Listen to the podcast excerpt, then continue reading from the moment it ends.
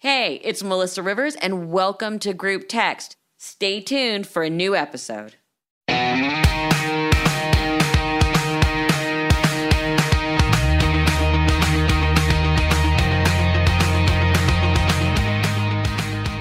Hey everyone, welcome to Group Text. You know, Sabrina and I are true crime fanatics, like crazy people.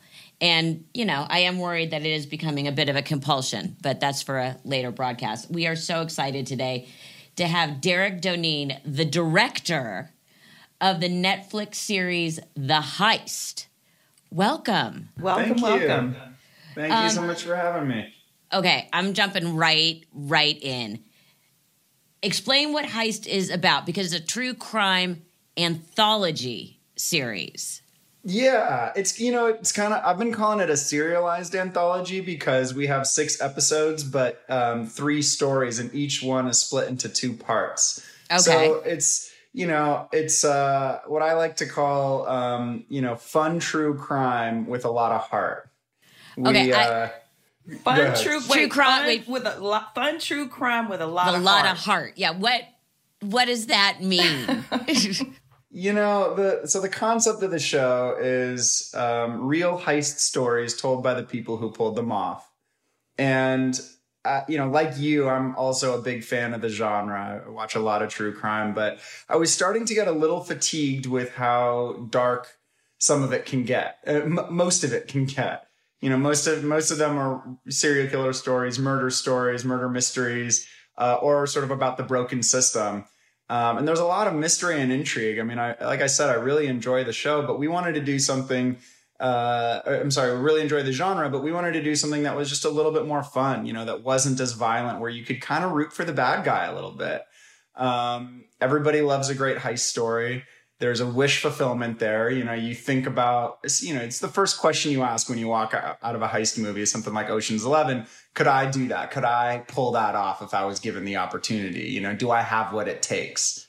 And we wanted to play into that, but a little bit. But I think for me, what was exciting was doing that, have all, all of the trappings of, of a heist movie or a heist show, you know, fun, sexy, fast paced, energetic, even brash at times um, but to really understand the motivations uh, and the life story of the people who did it, how and why they got to where they did in their life, that they made a decision that was going to change their life forever, and that's where the heart comes in. Wow! And how how did you pick which story to tell? Yeah, so there, you know, the, the cool thing about the show is the three stories come from wildly different backgrounds. All, all of the characters are, are very, very different. So they play off each other really well. But it was a kind of a formula. You know, we, again, we, we needed access to the people who did it. So that was number one. There could be an amazing heist story, but if we couldn't get access or they were still in prison and, and unable to, you know, talk about it or their case hadn't, their trial hadn't happened, whatever, you know, that sort of excluded it. Um, so that was number one. And number two, like I said, was making sure we found stories where you could kind of root for the bad guy. You could understand them. We weren't looking for career criminals. We weren't looking for people who had committed violent crimes. Um, you know, we wanted sort of more regular people, average people like you and me who found themselves in a situation, you know, and because of some things in their life, ended up making this decision to do something crazy. Um, you know, and to now have an immigrant family from Cuba and a young woman in Las Vegas and, and a family man in Kentucky. Again, they're all so different. Um, but I think it's, you know, in seeing their differences, you, we also sort of see what unites us all as people. You know, we see common themes uh, throughout all, all three stories. Way back in the day, one of my first jobs was working as a researcher on the original reenactment show Rescue 911. And I remember, and we did, we had a whole checklist of stuff that the stories had to have. And it wasn't so easy to find them. It's hard to find one where someone's not in jail. It's hard to find one where, I mean, not with rescue, most of the people weren't in jail. Let me just clarify that. But that had heart, that had people you could have access to, that was a compelling story, that had a beginning, a middle, and an end. How hard how hard was it? I mean, we used to work our asses off trying to find stories to even pitch. Mm-hmm. How did how long did it take you to find these three stories? Um, you know, they came together within a few months, but I would say that it's it, it wasn't I think the challenge is not as much finding the stories as it is really kind of building and earning the trust with the subjects because I don't want to just parachute in for a week or two, you know, and tell the story and then leave or do an interview and then leave. Um, you know, I, I think to really, ex, you know, to get the vulnerability on the screen that I expect and to sort of see that that sensitivity and that comfortability on screen. It's about yeah, like I said, building a relationship and that takes time. So, you know, in the Heather Tallchief story, it's called Sex Magic Money Murder. You know, I met with her two or three times, um, I think three times, uh, and spent a couple days each time before I showed up with my crew and a camera and went out to Kentucky and spent about a week with the Curtsinger family.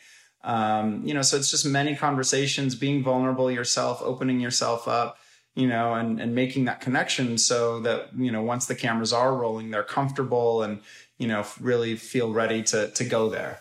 How many stories did you start on to get to the final three? That's a good question. Um, we probably Be- deeply researched eight, I would guess. Eight. Uh, and yeah, we were probably clo- we were probably pretty close on about eight stories before we settled on these three. Did any of your favorites not make the uh, cut? there are actually a couple really good ones. Yeah, there's some good ones, but um, again, I'm I'm really you know there's a reason these three did make the cut, and and I'm really really happy about the ones that that are in the in the show and. Um, and the, the important thing is the subjects are happy with how it turned out too. That's that's always you know gives me the most anxiety more than critics or audience or anything. Is you know what are the people who were brave enough to to sit and do an interview with us? What are they going to think? And um, you know so so far they seem to be really happy. Well, you're all smiley, so I'm thinking you're excited about the final product. Yeah, I'm, I'm proud of it. Um, you do something interesting, and you touched on that a minute ago, where you tell the story from the perspective of the perpetrators, mm-hmm. not necessarily the victims. Yeah, I mean, it. I think in a lot of these, the you know who the victims are is, is even kind of a gray area. You know, when you're taking three million dollars um, from an armored car company that services casinos in Vegas you know, is it the insurance company? Is it is it the casino? Is it uh, you know, there's an argument to be made that it's all of us because you know at the end of the day, you know, it sort of affects our taxes. Is it her co? Is it her coworkers who were sort of left holding the bag, you know, and they were left in a very vulnerable position because she she she drove off with the money. And by, by the way, they're interviewed in in the film as well. Um, so you know, and I think that's that's part of the I think the intrigue of the show. It's not necessarily to say they're victimless crimes, but you know, I think because there's that sort of that fuzziness in between, it, it gives you a little bit more agency to be able to root for them. Um, but it's not to excuse the, it's not to excuse them either. You know, I don't think anybody's going to walk away from the show feeling inspired to go pull off a heist themselves. Well, see, because I feel very inspired because I'm I've watched, and I'm not exaggerating and my mother did too, every single episode of Law and Order. Yeah. And we literally used to discuss if we could pull something off. Yeah. Did you did were you, you watch original, any, were you the original Law and Order or SVU or what? Like what was your or all, all of them? All she, of them, but the original. I mean, okay, I'm going okay. back to like Michael Moriarty. Yeah. Good. You know, the literally from the very beginning, my our old joke used to be if you could fall asleep and Jerry Orbach was on your TV, yeah. you, you knew the world was safe. For sure. did well, you watch it? Go ahead, Mel. I'm sorry. Did you watch any of those shows? For sure. Yeah, I watched a lot of Law and Order. I, I, I watched Law and Order a lot with my dad, and then I, I had a big SVU phase. but um, but uh, I, then then when you know, and I cut the cord and and got rid of cable, I, I kind of slowed down on that front a little bit. But um, yeah, it Which, still has a warm spot in my heart. Yeah, which is your fa- which is your favorite true crime shows? My mom became addicted to Forensic Files. Uh, like it became it became cool. an issue. So did Sabrina. It became a real issue. Forensic Files, Cold Case, Cold Case Files. I like you know unsolved mysteries, and Netflix just did the reboot too uh, which is super fun. Um, and then, you know, as we mentioned before, some of the the newer ones are really fun. There's actually a, another Netflix uh, feature doc. It's uh, you could call it true crime though, called The Legend of Cocaine Island, which I think kind of plays in a similar space. It's sort of uh, the a little bit lighter, a little bit more fun. You can kind of root for root for the bad guy a little bit um, on that one too. So that was a that was a bit of inspiration for us. Do you think you could pull off the perfect crime? I wouldn't try. I've got a two year old now. I like my life. I'm not right trying to go on, to jail. Right on, right on. I think you have to think from that perspective. It's so funny because you you you hear about these stories and people doing crimes and stuff. The people that got caught, your subjects, mm-hmm. The mistakes that they made, are they do they seem obvious to you now knowing the outcomes of those stories? Got you, got you. Um uh I will say this. I think the thing that was the most surprising to me was what happens after the crime because a lot of the thought and most of the movies is everything, all of the planning, all of the execution and the getaway, right? And those are that's a obviously a huge part of our series, but there's one story the the sex magic money murder story I don't want, without spoiling too much, she actually does get away with it. She and her accomplice, Roberto Solis, they get away with the crime. Like they don't get caught. Um, but, but even in her freedom, even as she's living on the run, she doesn't ever really feel free. It's this sort of this heavy burden that she has to carry of living this double life, you know, pretending to be somebody that she's not, living under an assumed name. And then they have a son together and her son doesn't even know her real name. She's wow. lost touch with her family, with her friends. She can't call her dad. She can't call her brothers and sisters. Her son's growing up without even knowing that he has a family. You know, and and ultimately, you you know that you see in the show how how much of a toll that takes on her you know? And i think that's sort of the part that that was that was something i i hadn't really considered before i started making the show. But of course there are some sort of boneheaded mistakes along the way where you're just like ah come on man. All you had to do is lay low. And uh, and here you are flashing that money you know? So there are there are some of those too.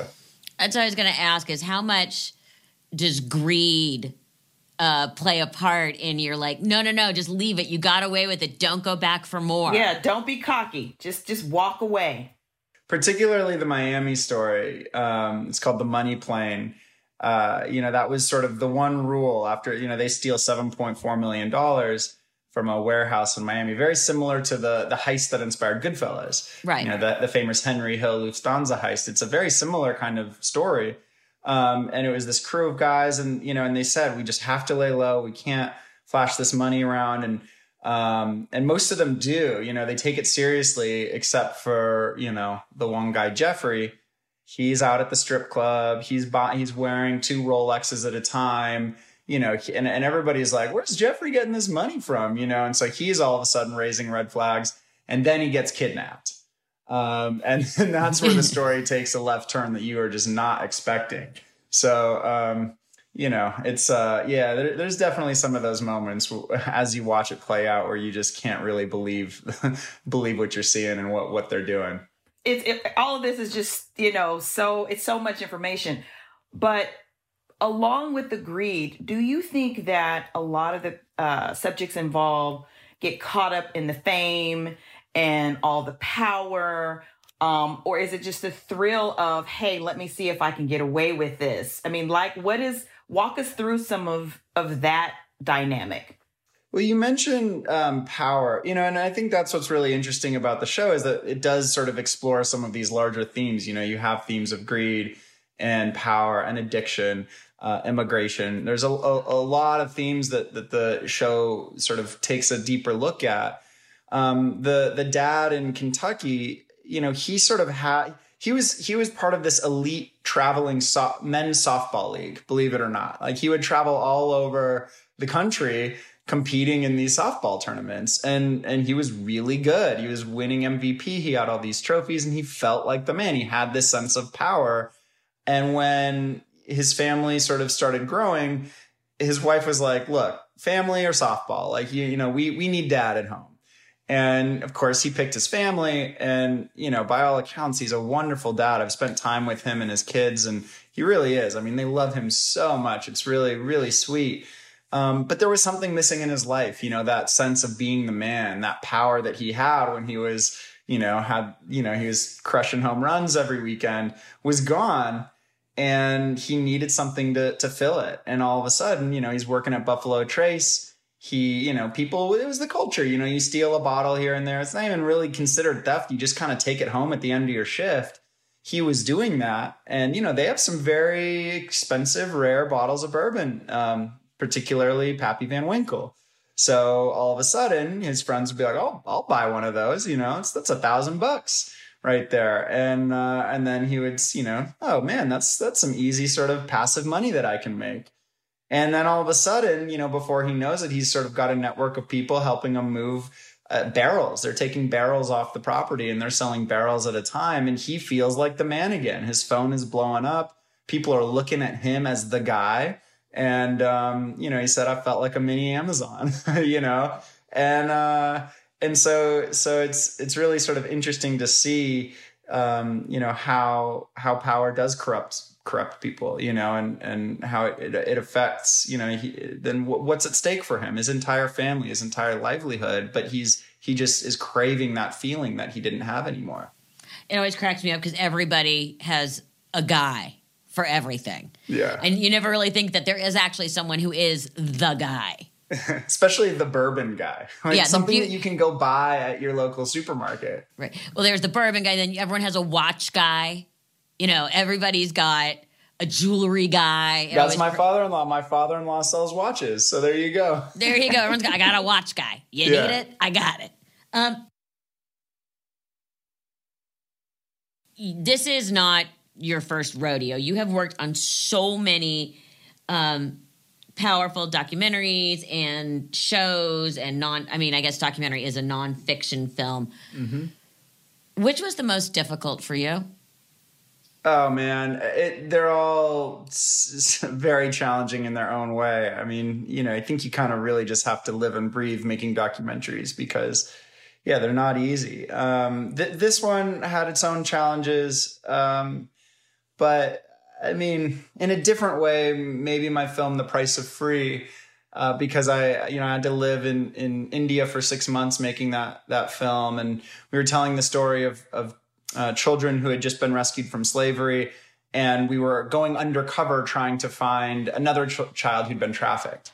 So, you know, there, there was a lot of wearing hidden cameras, trying to infiltrate this tra- uh, child trafficking network, you know, um, having to sit in a, in a car for hours and hours at a time, being way out in the middle of nowhere um, with very little resource. Um, you know, and it's such a different story, such a different filmmaking process than Heist. So again, I think you know the the challenge of that versus you know the the challenges here, which were compounded by COVID. Making anything during the COVID era, I think anybody who's done it now can can talk about how challenging that is, and it really was. I mean, it was it was tough, but um, but you know, you always find a way. There's always an answer. There's always a solution. You just kind of stay true to to what's in your heart to that sort of that guiding light that larger vision and know that in the end you know you're not going to let something out in the world that you that you don't love that you're not proud of. And um, ultimately that you know as long as you, you, you stick with that then then you'll you'll have you'll have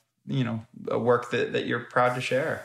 You know it's funny because you look at your body of work and um heist is really the lightest topic you've done Correct. Yeah, there. Yeah, I mean, I, there's a lot of social justice work in there, um, and I think that you know a lot of telling these stories is to really sort of try and challenge the audience to think a little bit more carefully about the world around them. You know, to to find connection with the characters in in the material, and um, even though heist is lighter, I still carry that ethos here. You know, I'm telling introspective um, nuanced stories about the human condition. And and again, we talked about some of those larger themes at play. And I think that you know you're going to come out of this hopefully you know um, feeling like you had a good time, but also a little more enriched. You have an interesting story into how you got started and some of your big breaks. So you were the explain to me, explain to people what you did. What is participant media, and what you did, and sort of how you got there, because that really launched you into a whole different level. Definitely, yeah. I, I, so, Participants, uh, a filmmaking company that was started by Jeff Skoll, um, who was the first president of eBay, and so he made a small fortune, um, obviously at eBay, and, and said, "I want to do good in the world. You know, what can I what can I do with this money?" And um, he he said, "You know, I, I want to make entertainment that inspires and compels social change." That was his sort of mission statement in starting Participant. And so um, he did. It was participant media, and now they're they're just called participant. And they're making continuing to just make amazing content. Um, but I started as an intern there when I was a, a senior at Chapman um, back in uh, probably 2008 or 2009, and um, you know, and I got hired right out of school, and I was like their first in-house filmmaker. So it started by sort of cutting like marketing trailers and sizzles. Um, and then, you know, it sort of grew and grew from there. They started an, an agency. So they were making content for Starbucks and American Express and different brands. And so, you know, when I was in my early 20s, I was sort of lucky enough to to be in a position to be you know writing and directing and producing um, a lot of this content and really kind of growing as as a filmmaker and and with people who I whom I loved at that that company um, and I met uh, another director named Davis Guggenheim, who, yes. um, you know, made An Inconvenient Truth, and he was coming off of his film Waiting for Superman. I was wait, making a lot of the the content that was going online to support the film, and I think he was just kind of impressed. He was like, "This is actually really good stuff," you know, and um, you know who's making it. So we met, and he he became a you know my mentor and, and, close friend and ally. And I, when I was sort of ready to leave participant, um, he sort of brought me in and took me under his wing in a way and just you know gave me a, a ton of opportunity to learn and grow and um, you know really find my voice as a filmmaker it was sort of like a give him a hard time that I felt like I was in film school in like the best possible way working working for him because he's just such a master storyteller and um, so I, you know and, and then ultimately he uh, produced uh, The Price of Free um, and we got to make that film with participants so it all kind of came full circle there. But I love the fact that you started as an intern. Yeah, yeah, exactly. Started as an intern. I grew up in LA, but I don't, I don't, I didn't have any industry connections, you know. And I, I actually just kind of fell into filmmaking because I love, I played basketball my whole life. That was my passion. And then I blew out my knee, and you know, kind of started hanging out with different friends, a little bit more artistic crowd.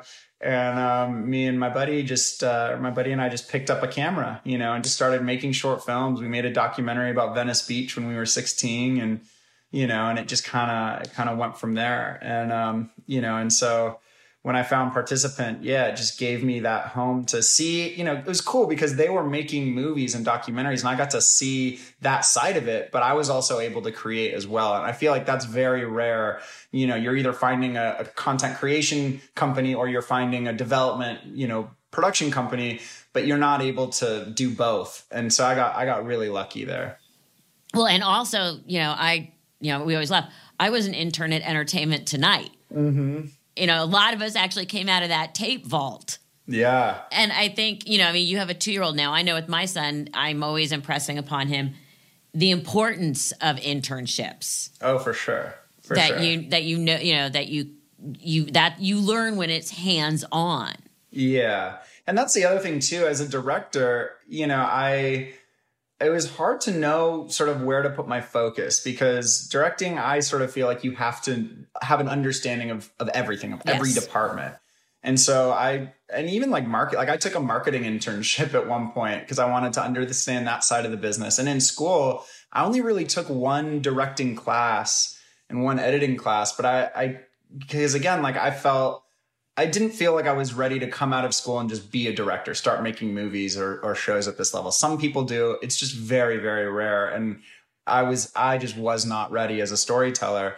But so I was taking writing classes, I was taking cinematography classes, producing classes. I was just kind of all over the board. And I remember my dad being like, "You got to pick a focus. Like, what are you doing?" You know, and and, and I was like, "No, no, no. I just feel like I have to learn everything." Um, and, and ultimately, and, and your and at that point, your parents look at each other and go, oh God, he's still on our payroll. yeah, yeah. He was, and my dad's like, you know, he was, he's very, he was very supportive, but he's also very type A. He's like a business, he's a businessman and an entrepreneur. Like the creative industry is not one that he was familiar with. And he's like, you're picking the hardest industry to break into. You don't have a focus. Like what, you know, what are you doing? You know, he's like, maybe it's time to start thinking about a business minor.